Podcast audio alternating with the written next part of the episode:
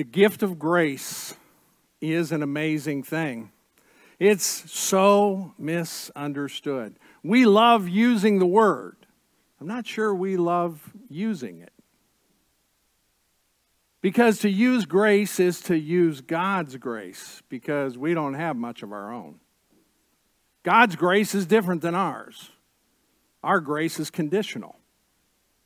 You do something nice for me, I'll do something nice for you. Well, that's not grace, that's paying. You did something, so I did something for you, and you did something for me, and we keep track of our grace, don't we? Well, you've asked me for help three times, you've only helped me once.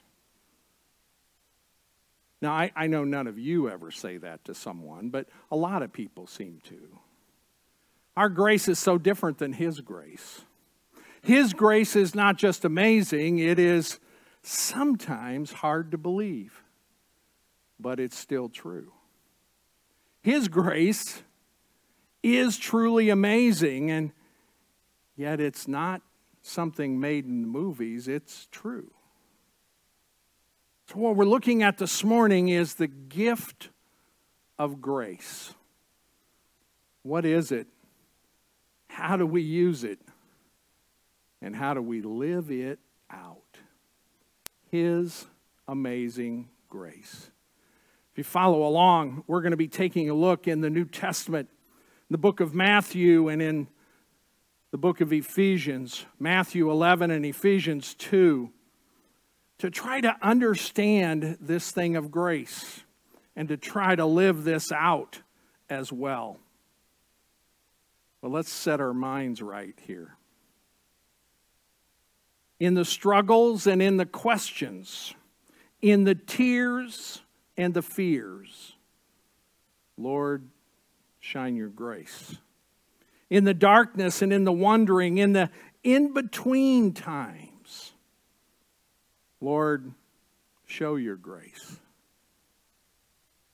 To the hurting, to the broken, and to the hopeless, Lord, share your grace. Let grace, God's amazing grace, dominate our lives. And may God and His grace be seen in us.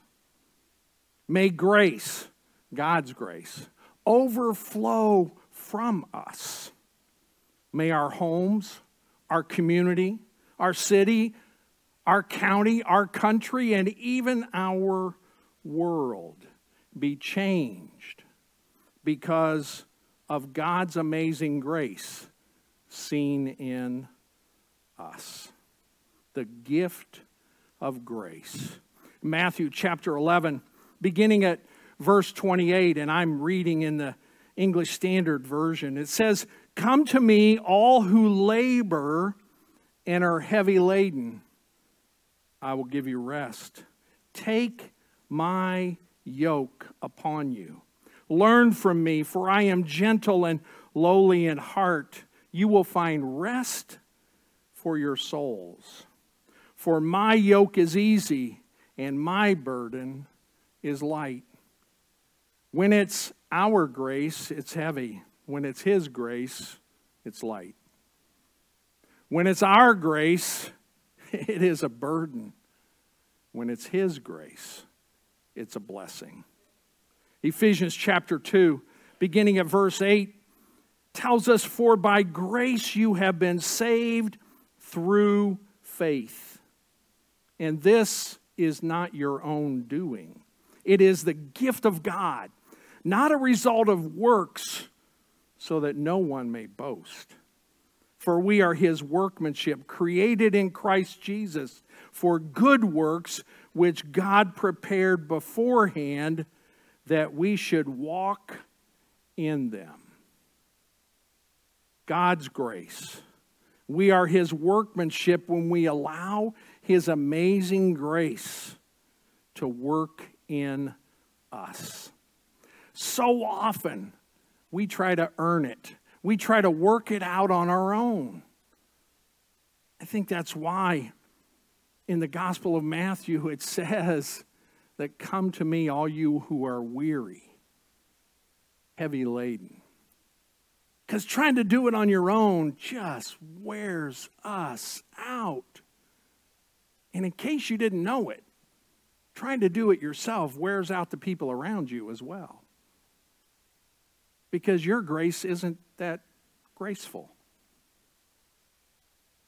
Now, I have rarely, if ever, been accused or described as being graceful. Just has never happened. I'm deeply hurt by that, but it, just isn't part of who I am. There, there's no one who goes, he's just so graceful. I've been called a lot of other things, but not graceful. But that's talking about the physical stature, the traits, and how we move and act. But this week I was thinking, I'm not so worried about that. Oh, I wish I was graceful, but ain't going to happen. I crashed at home this week. Wednesday night after Bible study, we did a drive through and took some food home to eat. And as I was walking with my plate to sit down, I stepped on something that was left where it shouldn't have been. Oh, neither one of us had moved it when we both had stepped over it, and I didn't step over it this time. I stepped on it.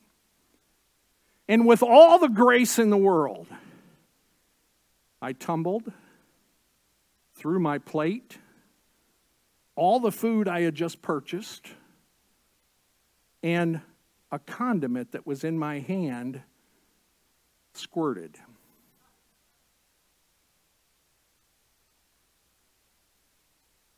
As I lay there listening to my wife laugh,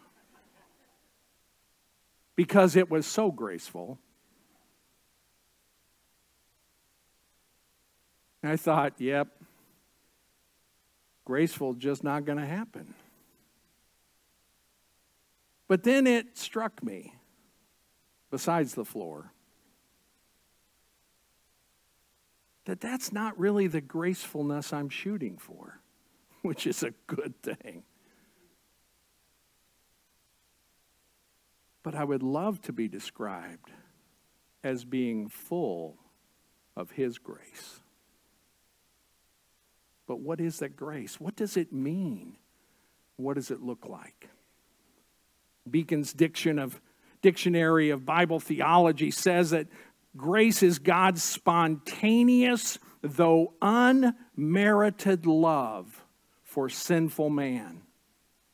Spontaneous, unmerited love for sinful man, supremely revealed in the life, death, and resurrection of Jesus Christ. See, the greatest picture of grace is Jesus on the cross and the empty tomb. It's the foundational element of gospel. You cannot describe the gospel of Jesus Christ without describing the grace of Jesus Christ. The essence of the doctrine of grace is that although we deserve to have God being against us, God is miraculously for us. What an awesome picture. Undeserved, and yet He supports us. Undeserved, and yet He loves us. Undeserved, and yet He forgives and offers His grace. That's pretty amazing. That's what I want to be filled with. For you see, God's grace is not just this warm, fuzzy feeling that God loves us. God's grace is not static, it is not stationary, and it is absolutely never passive. Let me make sure you understand that. God's grace is not wimpy, it's not sitting still. God's grace is dynamic, always the strength we need, always what we need, always providing for us. The best picture of God's love in action is God's grace. So, what do we need to know to understand this grace? First of all, you need to know that you are invited into His grace. Matthew 11 that we read Come to me. Have you ever thought about that? That's your invitation. And Satan loves to tell you that when the scripture says, Come to me, it means everybody but you. Well, first of all, he's a liar. And secondly, it does mean you. The original language says, Come to me. The original language, when you break it all down, means, Come to me. We try to make this way too complicated. You've been invited.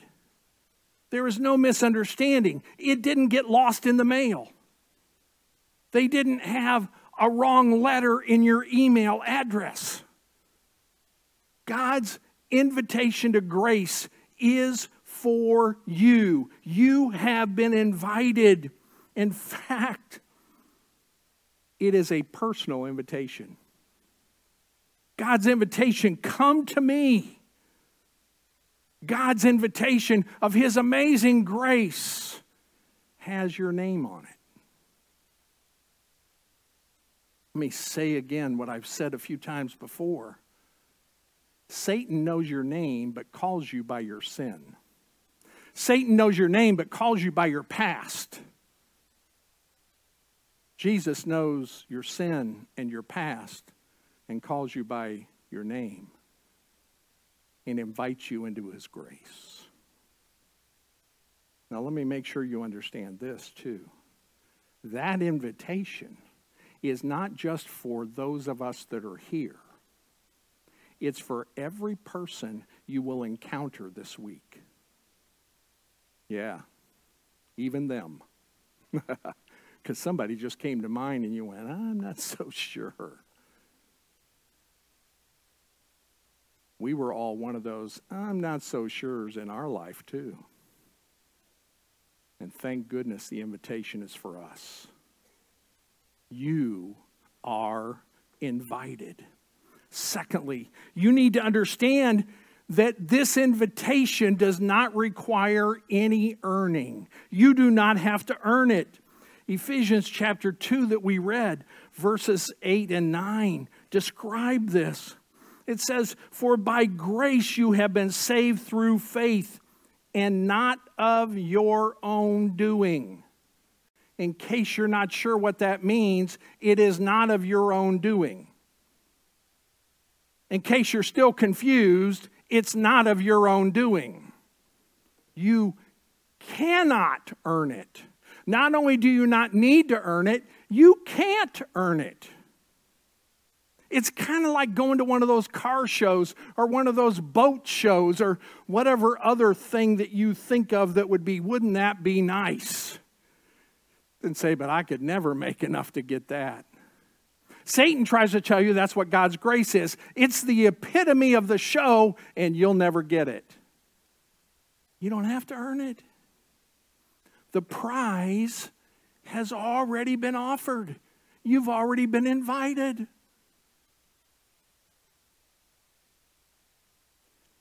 Isn't it nice to know that since you can't earn it, you don't have to earn it? Isn't it nice to know that since you'll never be good enough, you don't have to be good enough? Because He is. That's why it's called grace. That's why it's amazing. Because it's for all of us. And let's be honest, when we think of God's grace and think of it being given, we go, well, you know, I can understand why He would give it to me, but I'm not so sure about some of the rest of you.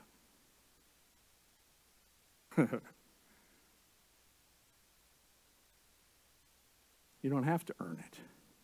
You can't. But the good news is, you don't have to. You see, God's grace, we need to understand that this grace is not only personal, but it has been designed with you in mind. Really? That's a popular thing nowadays to have designed things for you, right? If you've ever wanted to create a website, there are 100 companies out there that say, we'll design one just for you, even though they have cookie cutter formulas. Isn't it nice to get those invitations that have your name on them? Until you realize it's computer generated, they just stuck a name in there. This is personally designed for you. God's grace. Ephesians 2:10 says, "For we are his workmanship, created in Christ Jesus for good works which God prepared beforehand that we should walk in them." Prepared for you, designed with your name on it. It was designed with mine, designed with yours even if you spell your name funny.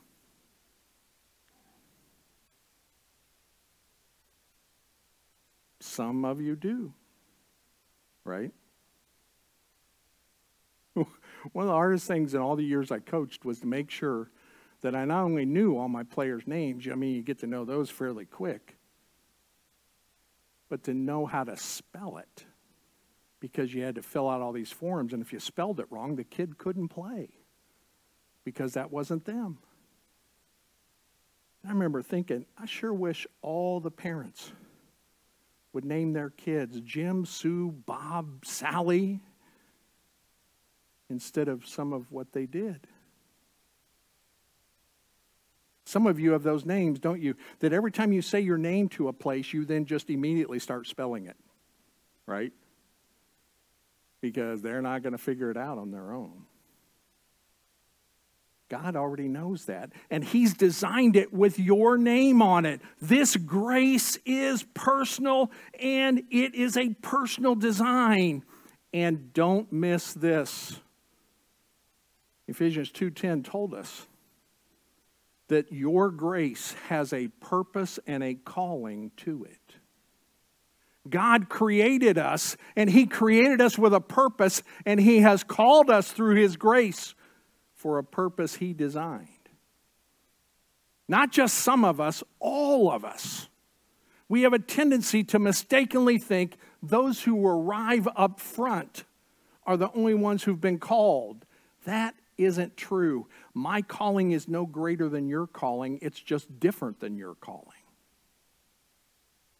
Because you may have been called to be a school teacher as a minister for Christ, or a factory worker as a minister for Christ, or a farmer as a minister for Christ, or a homemaker as a minister for Christ, or a retiree as a minister for Christ. Did you know that the word retire never is used in a description of a follower of Christ? Sorry. So, at least around me, don't ever say, when asked to serve, no, I'm retired. Eh.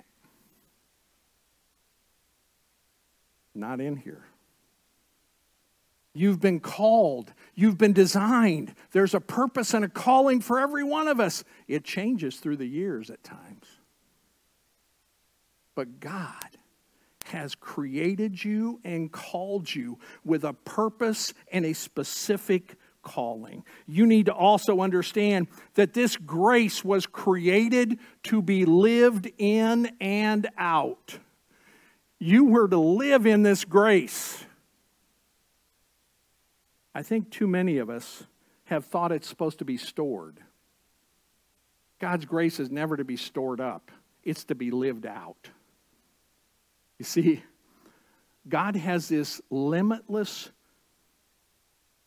resource. It's Him. It's limitless, which means you cannot run out of grace. You're to live in it and live it out. We should never hoard it. Seen any of those TV shows at times that talk about hoarders? Yeah. uh, kind of amazing. I've seen people who are trying to do that with grace. Nope, got a little more, hold on. Got a little more, hold on. Got a little more, hold on. Nope, don't take any of mine. As if it's limited. God's grace is not limited. It is limitless. It is not designed to be stored, it is designed to be lived in. Ephesians 2 you are his workmanship, and he's already prepared for you. Matthew 11, 29, take my yoke upon you, learn from me. I am gentle and lowly in heart, you will find rest. But then it says, My yoke is easy, my burden is light, because it is to be lived in and lived out. This grace that's been designed for you, that has your name in it, it is never designed, it is never intended to be kept away from anyone else. And lastly, you need to understand this grace will not burden you.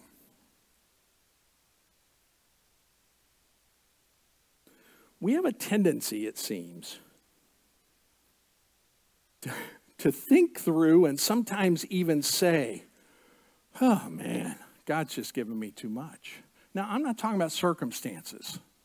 There are circumstances, some we create, some that are put on us, that are more than we can bear, but they're never more than God can bear, which means He will be with us, which means we can make it through it, though we cannot imagine it.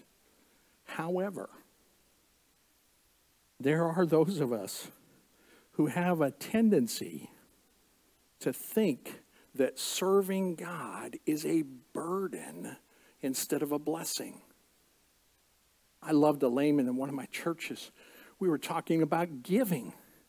And he said, I've heard people say you need to give until it hurts. He said, I think that's backwards. What do you mean? He said, I think you need to give until it feels good. He said, if it hurts, you haven't really given what you should. If it hurts, you haven't really served the way you should. If it hurts, you haven't really prayed the way you should. Not that there aren't painful moments, we're living those out, right? This last year and a half, we understand painful moments, things we don't understand taking place in our lives and in our world. But serving Christ is a blessing, even when it's tiresome, even when it takes everything you have. But remember, He'll give more. Whatever energy you just expended, He'll renew it. It shouldn't be a burden. God's grace is never that way. That's why I started with that passage in Matthew 11.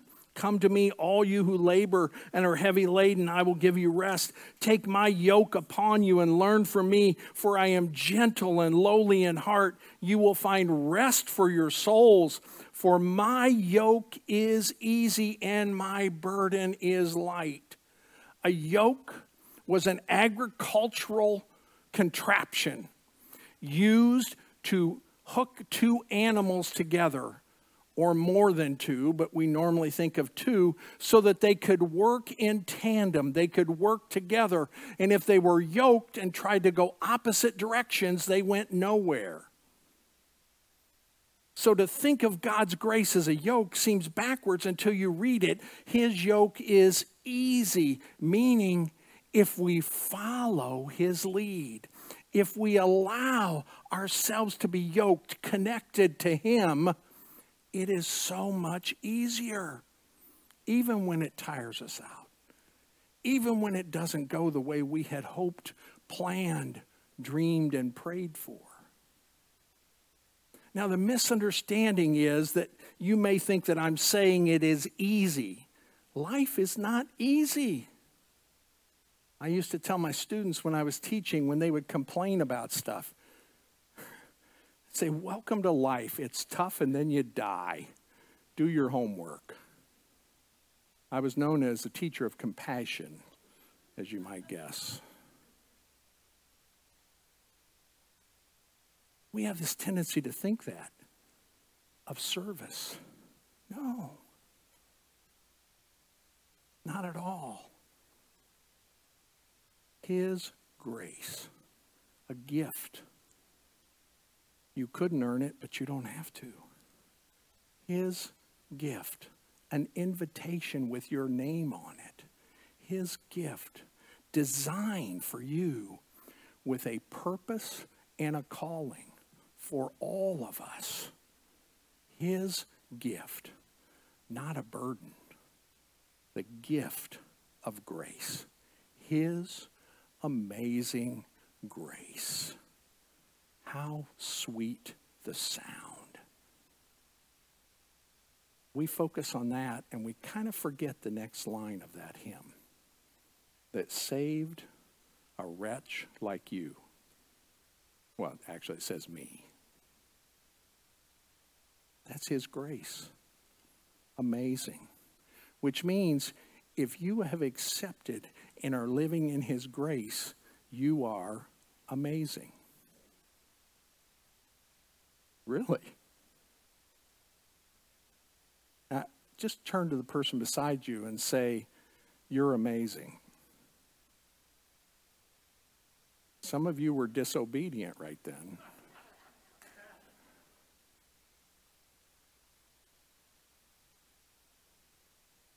Imagine if we lived with that knowledge. His grace is amazing, and if His grace is in me, then I'm amazing too. But it's His grace in me. So He gets the glory and the praise. I just get to enjoy the gift. So why not enjoy it? It's amazing. Father, thank you for your grace. Thank you for the gift of your grace. Lord, help us to recognize it. Help us to accept it. Help us to live it out. And this week and this day, when Satan tries to tempt us, may we just remember your grace, your amazing grace that you have given us, specially designed with our name on it. Oh Lord, this week, help us to live this out. In your name, amen. Let me read this again as a blessing as you go in the struggles and in the questions and in the fears, Lord, shine your grace on me. In the darkness and the wondering, in the in between times and the tears, Lord, show your grace to me. To the hurting, to the broken, to the hopeless, Lord, share your grace through me. Let grace, God's amazing grace, dominate our lives. May God be seen in us. May grace, God's grace, overflow from us. And may our homes, our community, our city, our county, our country, and even our world be changed because God's amazing grace is seen in us. May you go in his grace. You are dismissed.